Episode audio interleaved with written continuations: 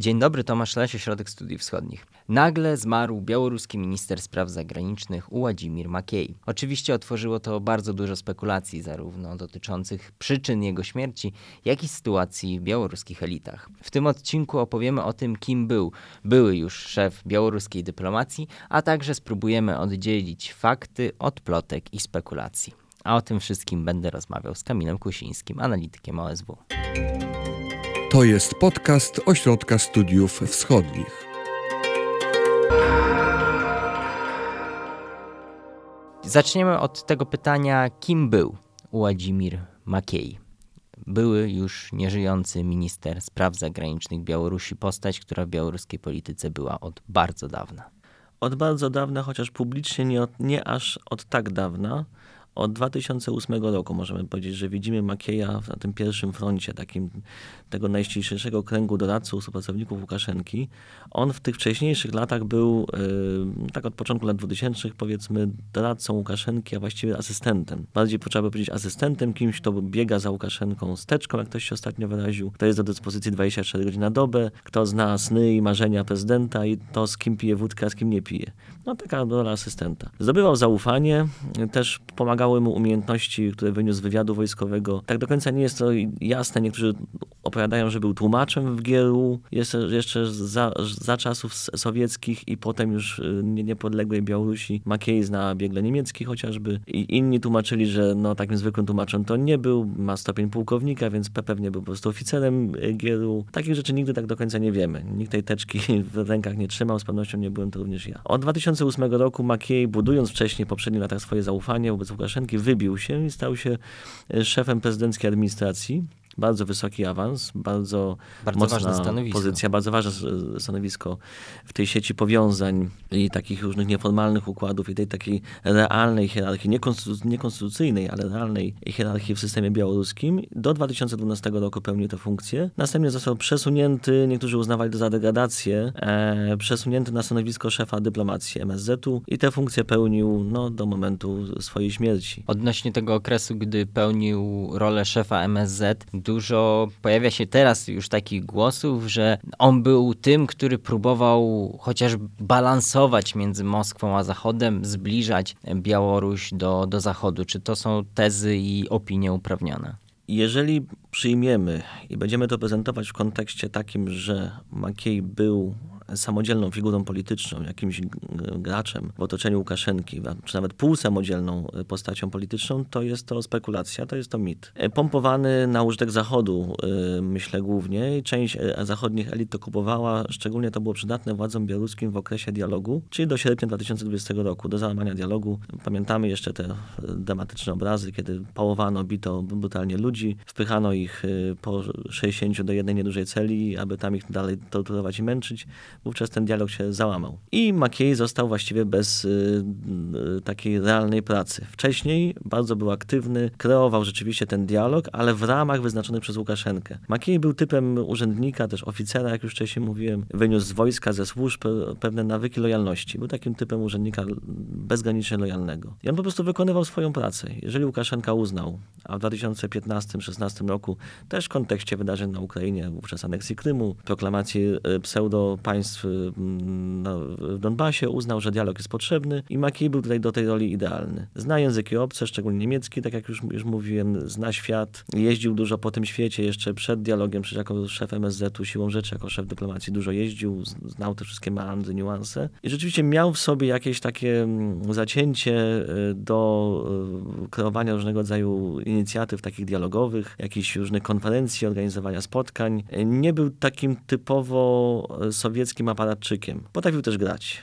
Ja mam też dużo takich e, relacji, takich obserwacji własnych też z mojej wieloletniej pracy na odcinku białoruskim. Wiedziałem, że Makiej jest też po prostu niezłym graczem i potrafi zachować kamienną twarz i potrafi też się dostosować do sytuacji, do otoczenia. Wykreowano wówczas, napompowano taki balon, że jest to prozachodni polityk. Na to się też dawała nabrać Moskwa. Jest bardzo dużo publikacji, jak się poszuka w internecie. W Cyrlicy oczywiście łatwiej znaleźć tego typu materiały.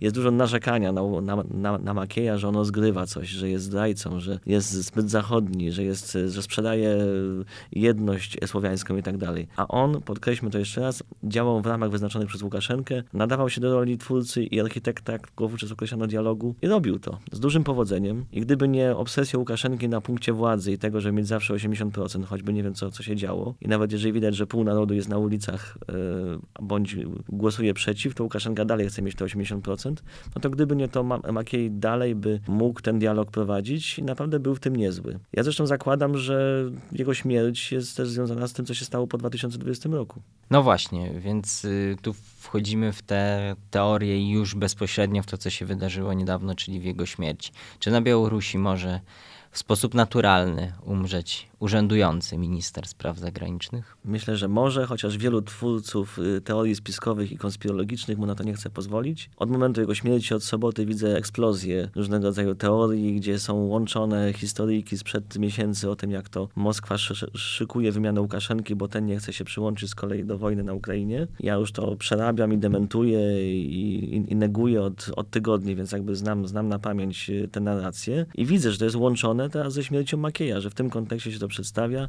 Bo ładnie to się składa, jakby tak. taki jakiś ciąg narracyjny. Dużo klikalność, dużo uśmieszków, polubień, kciuków uniesionych w górę i tak dalej. To rzeczywiście buduje popularność pod takimi publikacjami. Ja się po czymś takim na razie nie mogę podpisać, nie widzę przesłanek. Uważam, że powinniśmy temu człowiekowi dać spokojnie spocząć w ziemi, jak każdemu nieboszczykowi. Będzie jutro zresztą ceremonia pogrzebowa i rodzina ma też prawo do spokoju. No nie jest to kryształowa postać oczywiście. On, jak mówię, był lojalny wobec Łukaszenki, poparł to wszystko, albo przynajmniej milcząco akceptował, co się działo w 20 roku roku, nie zdezerterował, nie odszedł z MSZ-u, chociaż zawalił mu się cały ten dialog i de facto MSZ, którym kierował, był bezrobotny, ponieważ kwestie azjatyckie, szczególnie Chiny, ten strategiczny kierunek chiński, to bardziej administracja prezydenta, prowadziła negocjacje z Putinem, to wiadomo, brał na siebie zawsze Łukaszenka. Wykonanie tych negocjacji to bardziej robił rząd bez MSZ-u, czyli premier, obecnie Roman Głowczenko, człowiek dość prorosyjski. Makiej był takim trochę już y, człowiekiem z drugiego szeregu, a nawet trzeciego, mocno wyautowany. Uciekło mu mówiąc kolokwialnie, dużo ludzi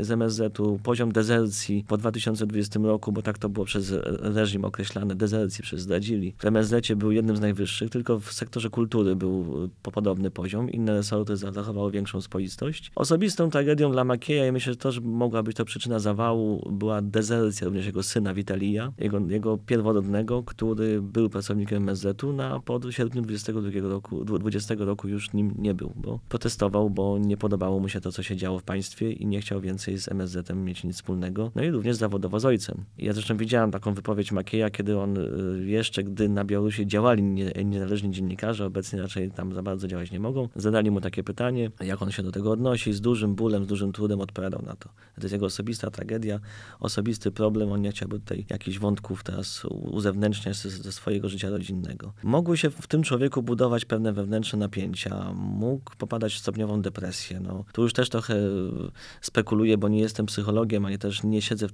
w życiu osobistym Makieja tak głęboko, ale tak czysto po ludzku, logicznie zakładając, jeżeli nagle sukces, który on osiągał w relacjach z Zachodem, na korzyść reżimu oczywiście, ale tym niemniej czuł się ojcem tego projektu dialogu z Zachodem. Naprawdę to był jak na warunki białoruskiego reżimu sukces. Ten sukces się wali w oczach. Z pierwszego szeregu, z pierwszego kręgu doradców ląduje się w drugim, trzecim. Jest się też upokarzanym i e, zgłaszane są uwagi ze strony Łukaszenki, że MSZ podpadł. Były takie wypowiedzi Łukaszenki jeszcze w zeszłym roku, że MSZ poważnie się zadłużył wobec kraju, jest zobowiązany. Pewnie chodziło o ten poziom odejść i nielojalność wielu dyplomatów. To może się budować e, w człowieku bardzo poważne napięcie, może się to przekładać na stan zdrowia. Do, do tego właśnie odejście syna. Mm, niektórzy twierdzą, że, że Makiej zaczął pop, e, pop, e, popadać w alkoholizm bądź w pijaństwo po prostu. Próbował to jakoś ułagodzić alkoholem. Ja mówię, nie wiem tego i nie będę się też pod tym podpisywał, ale myślę, że że możemy przyjąć, mimo całej tej spiskowej otoczki i napięć, jakie są wokół Białorusi, że minister spraw zagranicznych RB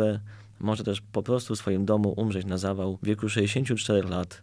Może nie wezwać karetki, bo jest silnym, tak mu się wydaje, tak mu się wydawało, jest silnym radzieckim, poradzieckim mężczyzną, który sobie bez lekarzy poradzi. Jak donoszą jego krewni, nie wezwał w porę karetki, no i było już za późno.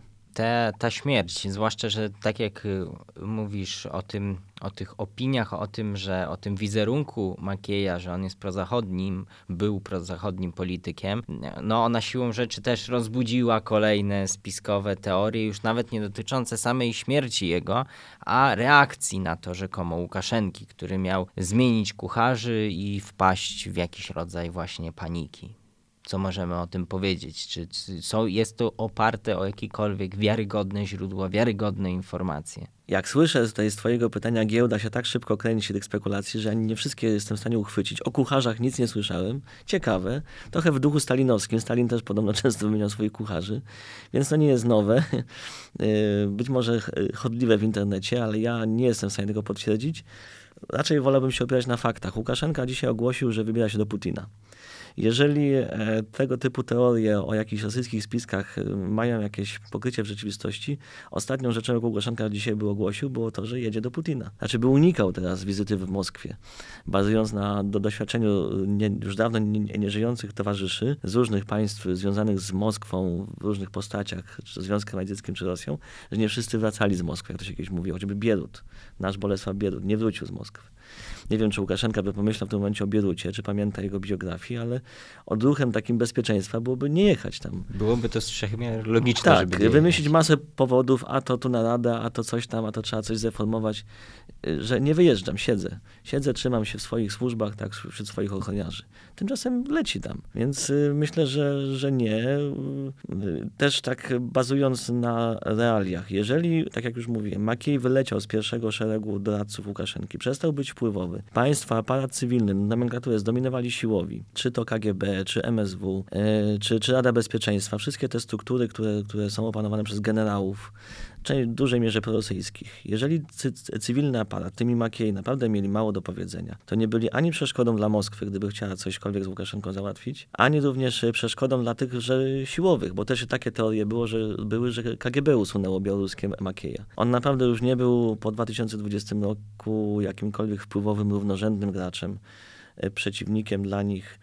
Był tylko potakiwaczem, kimś mocno zestresowanym na pewno, pozbawionym własnego zdania, bądź ukrywającym. Myślę, że ukrywającym własne zdanie, bo to inteligentny człowiek, ale ukrywał własne zdanie. Usiłował przetrwać na zajmowanym stanowisku. Pojawiają się też w tym kontekście kolejne spekulacje, ale obiecałem, że będziemy je dekonstruować, więc staramy się to robić. Odnośnie właśnie tego, o czym już troszeczkę wspominałeś, to znaczy odejścia rzekomego Łukaszenki, szykowania, szukania następcy? Czy znowu widzimy tu jakikolwiek zalążek faktu, jakikolwiek zalążek czegoś więcej niż tylko teorii i domysłów? Oczywiście po 24 lutego tegoż roku powinniśmy być bardziej pokorni i nie zamiatać pod dywan wszystkich możliwych spekulacji, jakie się pojawiają, bo widzimy, że rzeczywistość potrafi zaskoczyć i Rosja, y, rosyjskie elity mogą myśleć w sposób niestandardowy, przynajmniej dla nas niestandardowy. Ta Y, absurdalna z wojskowego, politycznego punktu widzenia agresja na Ukrainę, widzimy, okazuje się fiaskiem, no ale jednak się stała, tak? Więc to, to rozszerza nasze, nasze pojęcia o, o, o zdolności do działania i desperacji strony rosyjskiej. W związku z tym ja całkowicie nie mogę wykluczyć, że Putin y, staje się poirytowany, że Łukaszenka nie chce do końca współpracować, że nie chce uderzyć y, razem z nim na Ukrainę od północy. Przy czym znamy fakty, znamy liczby, wiemy, że armia białoruska no, nie ma większego znaczenia. To jest 15 tysięcy żołnierzy maksymalnie, które mogłyby tak nagle wziąć udział w wojnie, a i też bez y, gwarancji jakiegoś sukcesu na froncie.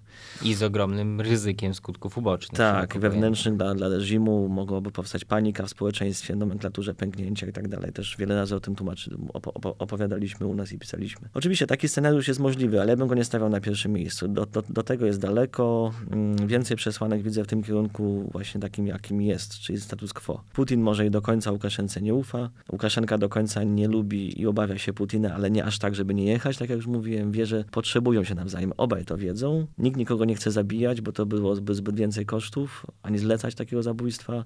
Współpracują, bazują na tym, co jest. E, mogą nawzajem wyciągać korzyści z tego sojuszu. Łukaszenka tłumaczył teraz, że leci do Moskwy, bo potrzebuje kolejnych tam podpisów i akceptacji ze strony Putina odnośnie kolejnych kredytów. Rzeczywiście białoruska gospodarka nie pociągnie, nie da rady zupełnie bez rosyjskiego wsparcia, bez rosyjskich e, linii transportowych, logistycznych, bez portów rosyjskich, bez rynku rosyjskiego, bez kredytu, bez ropy i gazu. A Putin z kolei ma mało sojuszników. Co ostatni szczyt OBZ w Erewaniu to pokazał, jak się Paszynian od niego odsunął, jak nie chciał podpisać deklaracji, jak Kirgistan teraz ogłasza derusyfikację przestrzeni publicznej. To wszystko pokazuje, jak Łukaszenka jednak no, w tym deficycie jest, jest potrzebny. My na pewno będziemy śledzić dalej to, co się dzieje na Białorusi, zarówno w kontekście wewnętrznym, jak i też, te, jak i też y, oczywiście tym zewnętrznym. Dziękuję za tę rozmowę. Dziękuję bardzo. I do usłyszenia w kolejnych odcinkach.